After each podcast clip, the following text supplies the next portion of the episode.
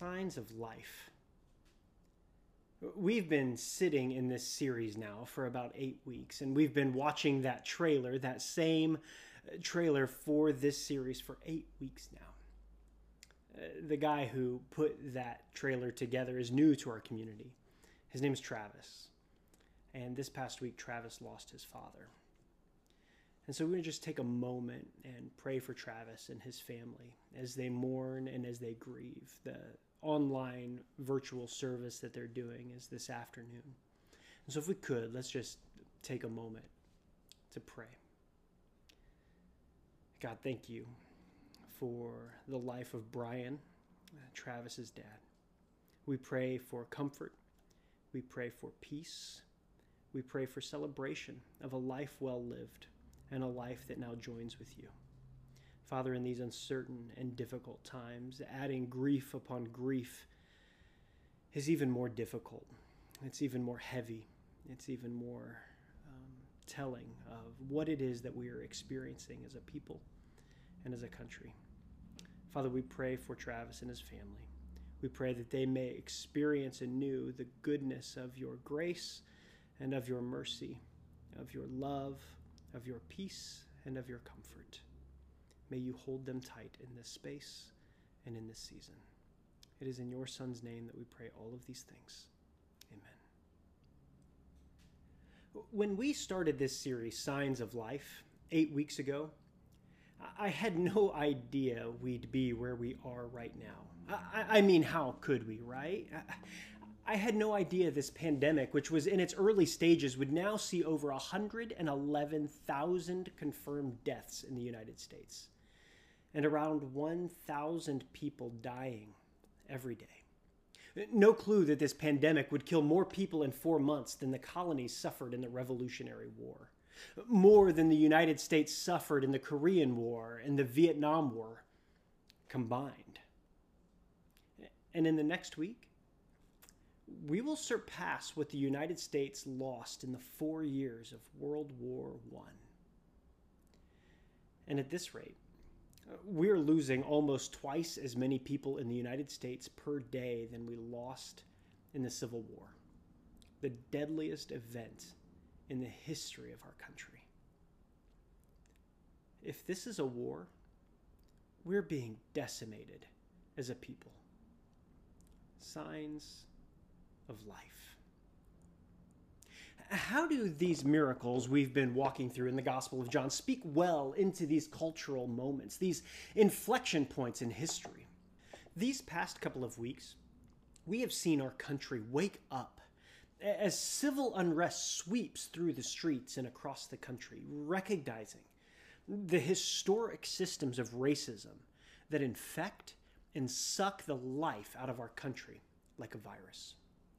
Now, after 400 years, are we possibly beginning to hear the cries from our black and indigenous and people of color, our, our, brothers and sisters that have been silenced in the name of maintaining the status quo and an ineffective, hollow peace? Uh, when Ta-Nehisi Coates was recently asked what he saw right now when looking at our country, his response, which seemed to surprise even himself, was hope. I see progress right now at this moment, he said. That what we have right now is a more sophisticated movement than what was happening in 1968. That there is a broader coalition, including far more white people than in the past. That the Black Lives Matter movement has been the most effective movement he's seen in his lifetime at gathering a broad coalition of allies, as signs of life. We've progressed in this series through varying stages of grief and lament, uh, of pain and suffering. We've even paused to find joy and celebration and laughter. We've taken time to address the systemic ills of racism and, and whiteness. Uh, we've sat in the context of protest, and even now, we look forward to what is next, how we can respond effectively as a church. Unbeknownst to you, I had three goals for this series at the outset. There are always these unshared goals that Trevor and I work through, hoping to see you all grow and change, to see you transformed more and more into the likeness of Jesus. And, and this time around, I had hoped that you all would become more sensitive to the work of God that is happening all around us. And, and then in becoming sensitive to that, we'd begin to engage as his hands and as his feet. That we'd begin to foster a sense of hope among ourselves and others. Now, you can judge for yourselves whether you've moved forward in those areas or not, whether or not you've grown as you've engaged with this miraculous Jesus. These messages always have a pointed purpose of moving you closer to the heart and ways of Jesus. So, three simple questions for self reflection. Do you have a stronger pair of eyes for what God is doing? Have you engaged more fully in what you're seeing God do? Are you bringing hope to others? Hope. If I'm being totally honest, I really didn't want to preach this week with all that is swirling around as the winds of change continue to press and push, we find ourselves face to face with the final miracle in the Gospel of John the resurrection of Jesus. When I sat down to reflect on Jesus' resurrection, a, a message and a passage usually reserved for celebration, jubilation, for Easter, I, I wondered how on earth does the resurrection speak into this cultural moment? where we're surrounded by death and grief and anger and pain and protest and upheaval. How can we, with all of these thoughts and feelings and actions swirling around in the air, how can we reflect well on the resurrection in this, in this space? Resurrection. New life springing forth out of death. Resurrection, hope. In the midst of loss, resurrection, possibility. When every way seems blocked. I was struck by this reality uh, that resurrection requires death. Resurrection requires loss. It requires pain, suffering, grief, upheaval, anger, protest that in the wake of these traumas, all things, all things can be made new again. I, I, found myself revisiting the work of the theologian James Cone in this space. Cone was the father of black liberation theology, a, a profound voice who continually called us to look back at the cross, which is inextricably linked to resurrection because you cannot have resurrection without the cross. He called us to reevaluate exactly what the cross meant and how this new understanding would inform a fuller, more beautiful understanding of the resurrection. Cone argued that our problem with the resurrection is that we have actually lost the narrative of the cross. The cross has been transformed into a harmless, non offensive ornament that Christians wear around their necks. Rather than reminding us of the cost of discipleship, it has become a form of cheap grace, an easy way to salvation that doesn't force us to confront the power of Christ's message and mission. Our black, indigenous people of color, brothers and sisters, have perhaps a more profound understanding of the cross and of the resurrection than most of us for they understand the power of the cross as a tool and as an instrument of the powerful to maintain systems and structures of oppression, to maintain power at their cost. They not only see but experience this oppression, and as they experience the power of the cross, they see peeking up over the horizon the hope of resurrection, that the end of these ways of oppression will come to an end, they will see the glory of God standing with arms outstretched, inviting all, oppressed and oppressor, to sit together at the table of reconciliation and experience together the justice of Christ. The cross is not good news for the powerful, for those who are comfortable with the way things are, or for anyone else understanding of religion is aligned with power. The cross is good news for the oppressed because without the cross, there is no resurrection. And perhaps that's why we turn the cross into an ornament.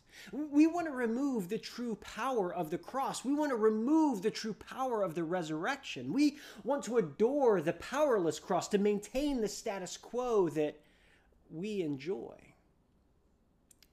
when I was in the Dominican Republic last fall, my friend Milton took me to this beautiful outdoor park filled with flowers and even horses.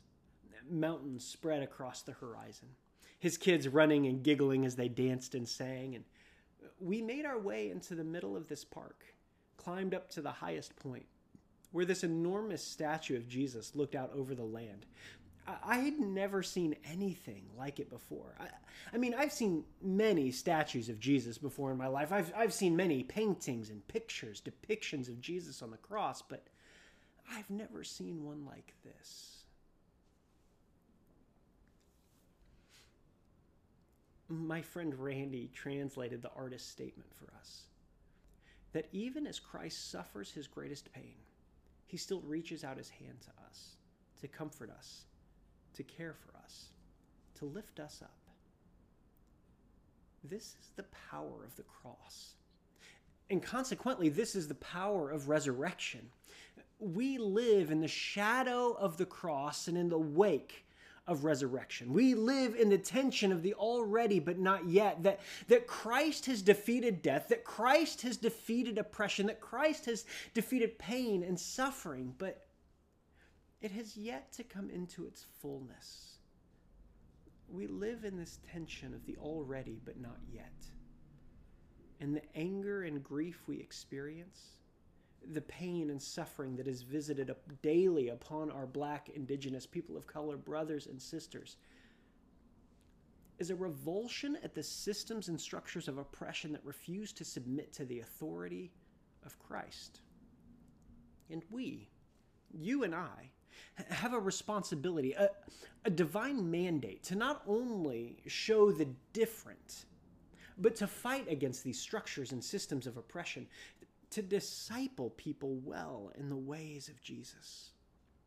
Because as it is written, someday all of these systems and structures will submit. That at the name of Jesus, every knee should bow of those in heaven and of those on earth and of those under the earth and that every tongue confess that Jesus Christ is Lord. We live in the already, but not yet space of this world. God has made this possible and and he has invited us to participate. He has invited us to bring heaven on earth. Early in his ministry, Jesus taught us to pray for that. Thy kingdom come, thy will be done on earth as it is in heaven in the United States as it is in heaven, in Seattle as it is in heaven, in Seattle as it is in heaven. And so the question remains what are you going to do about it? What has God been saying to you as we've looked at these eight signs of life? What has God been saying to you as we've explored these miracles? Now, what are you going to do about it?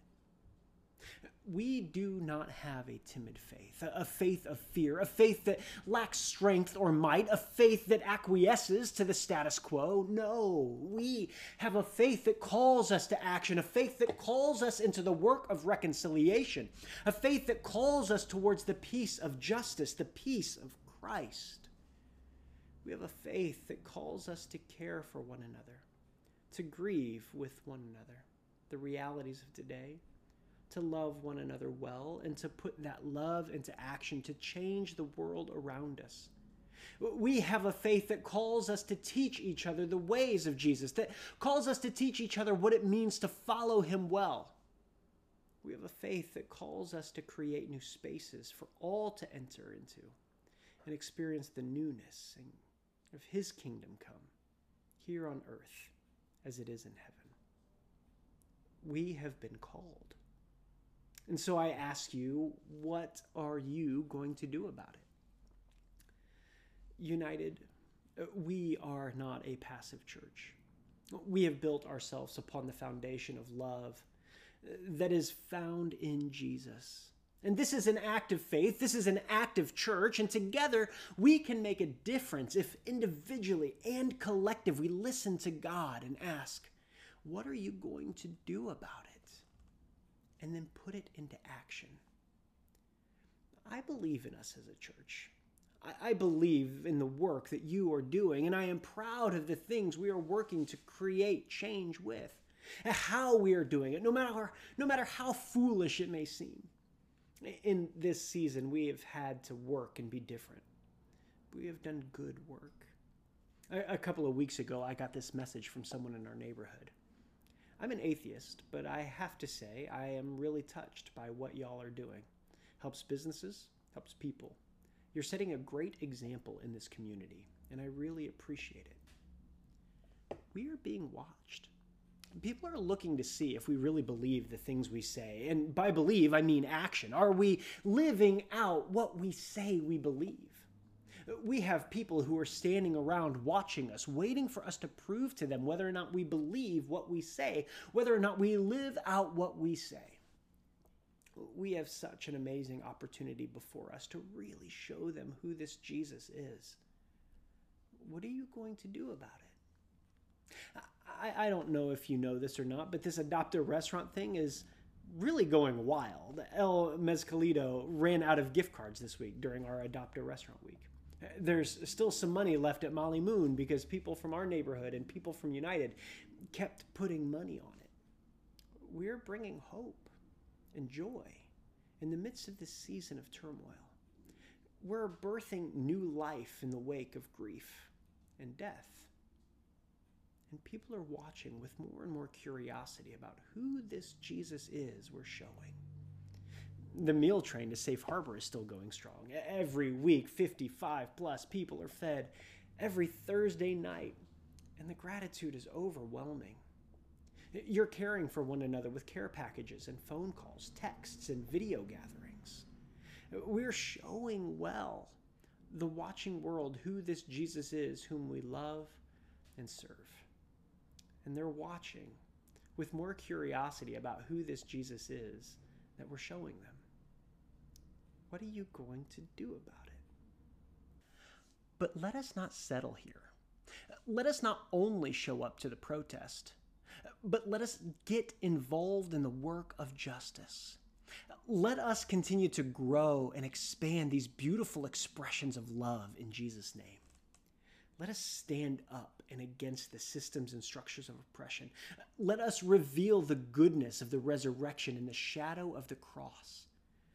Let us stand with our brothers and sisters and lift a new banner of hope and freedom demonstrating and proclaiming through a righteous resistance that Jesus is Lord and his resurrection changes everything. Amen, amen,